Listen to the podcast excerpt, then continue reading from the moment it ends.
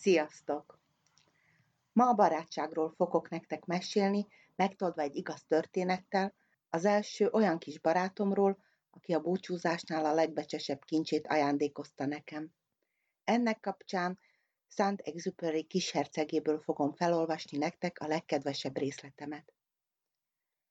Felületes szemlélőként hátulról az utolsó sorból nézve az előadást, bele-bele szunyókálva a monológusokba és a dialógusokba, az az érzésünk lehet, hogy a sors amolyan szeszélyes nőszemélyként manipulál velünk, ide-oda ráncigál, érthetetlen szituációkba rángat bele, hajmeresztő emberekkel köt össze, vagy éppen ellenkezőleg behúzza a kéziféket, amikor álmaink Orient Expressé robogunk csak azért, hogy pofára essünk, vagy éppen azokat a személyeket radírozza ki az életünkből, akik a legtöbbet számítottak.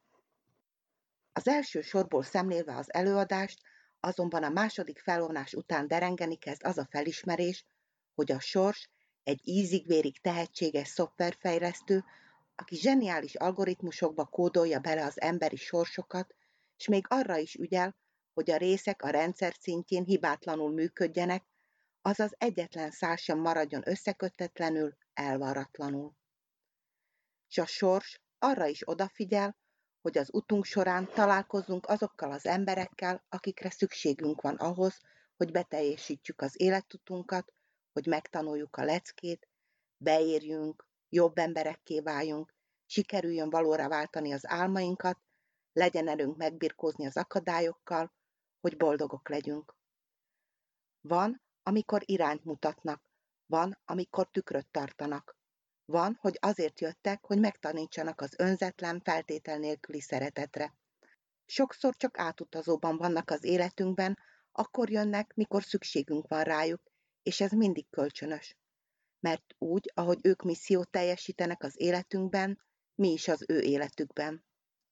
És pont addig maradnak, amíg maradniuk kell, ahogy Hanvas Béla írta. Minden barátság azzal a homályos érzéssel kezdődik, hogy valahol már találkoztunk.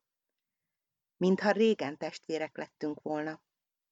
És azért a találkozás csak viszontlátás. Amikor pedig az ember a barátjától elszakad, tudja, hogy ez a távozás csak látszat. Valahol együtt marad vele úgy, ahogy együtt volt vele a találkozás előtt. Körülbelül három éves voltam, amikor a szüleimmel nyaralni voltunk Zsóriban. Ez egy meghatározó nyaralás volt a számomra, mert a mai napig élesen emlékszem több momentumára, de a legmeghatározóbb egy kisfiúval való barátságom volt. Délutánonként együtt játszottunk.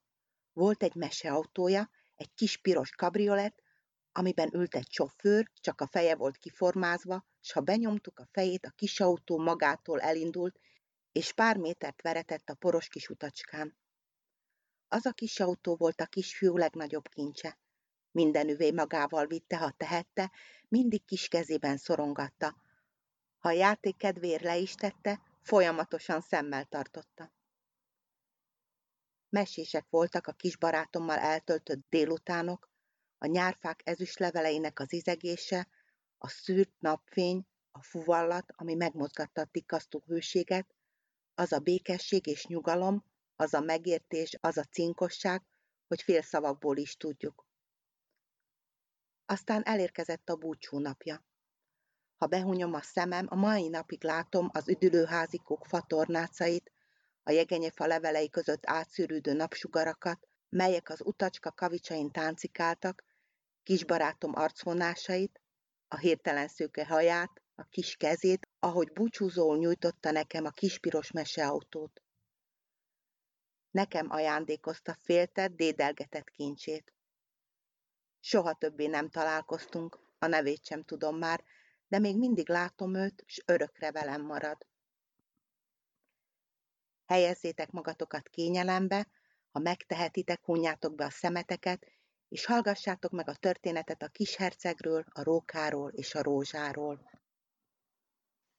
A kisherceg lefeküdt a fűbe és sírni kezdett. Akkor jelent meg a róka. Jó napot, mondta a róka. Jó napot, felelte udvariasan a kis herceg. Megfordult, de nem látott senkit. Itt vagyok az almafa alatt, mondta a hang. Ki vagy? kérdezte a kis herceg. Csinosnak csinos vagy. Én vagyok a róka, mondta a róka. Gyere, játszál velem, javasolta a kis herceg. Olyan szomorú vagyok. Nem játszhatom veled, mondta a róka. Nem vagyok megszelídítve. Ó, bocsánat, mondta a kis herceg. Némi tűnődés után azonban hozzátette. Mit jelent az, hogy megszelídíteni? Te nem vagy ide valósi, mondta a róka. Mit keresel? Az embereket keresem, mondta a kis herceg. Mit jelent az, hogy megszelidíteni? Az embereknek, mondta a róka, puskájuk van és vadásznak. Mondhatom, nagyon kellemetlen. Azon fölül tyúkot is tenyésztenek. Ez minden érdekességük. Tyúkokat keresel? Nem, mondta a kis herceg. Barátokat keresek. Mit jelent az, hogy megszelídíteni? Olyasmi, amit nagyon is elfelejtettek, mondta a róka. Azt jelenti, kapcsolatokat teremteni. Kapcsolatokat teremteni? Úgy bizony, mondta a róka. Te pillanatnyilag nem vagy számomra más, mint egy ugyanolyan kisfiú, mint a több száz meg százezer. És szükségem sincs rád, ahogyan neked sincs én rám. Számodra én is csak ugyanolyan róka vagyok, mint a többi száz meg százezer. De ha megszelidítesz, szükségünk lesz egymásra. Egyetlen leszel számomra a világon, és én egyetlen leszek a te számodra. Hm, kezdem érteni, mondta a kis herceg. Van egy virág. Az azt hiszem megszelidített engem. Lehet, mondta a róka. Annyi minden megesik a földön. Ó, ez nem a földön volt, mondta a kis herceg. A róka egyszeriben csupa kíváncsiság lett. Egy másik bolygón? Igen. Vannak azon a bolygón vadászok? Nincsenek. Lám, ez érdekes. Hát tyúkok? Nincsenek. Semmi sem tökéletes, sóhajtott a róka. De aztán visszatért a gondolatára. Nekem bizony egyhangú az életem. Én tyúkokra vadászom, az emberek meg én rám vadásznak. Egyik tyúk olyan, mint a másik, és egyik ember is olyan, mint a másik. Így aztán meglehetősen unatkozom. De ha megszelidítesz, megfényesednék tőle az életem. Lépések neszét hallgatnám, amely az összes többi lépés neszétől különböznék. A többi lépés arra késztet, hogy a föld alá bújjak. A tiéd, mint valami muzsika, előcsalna a lyukamból. Aztán nézd csak, látod ott azt a búzatáblát?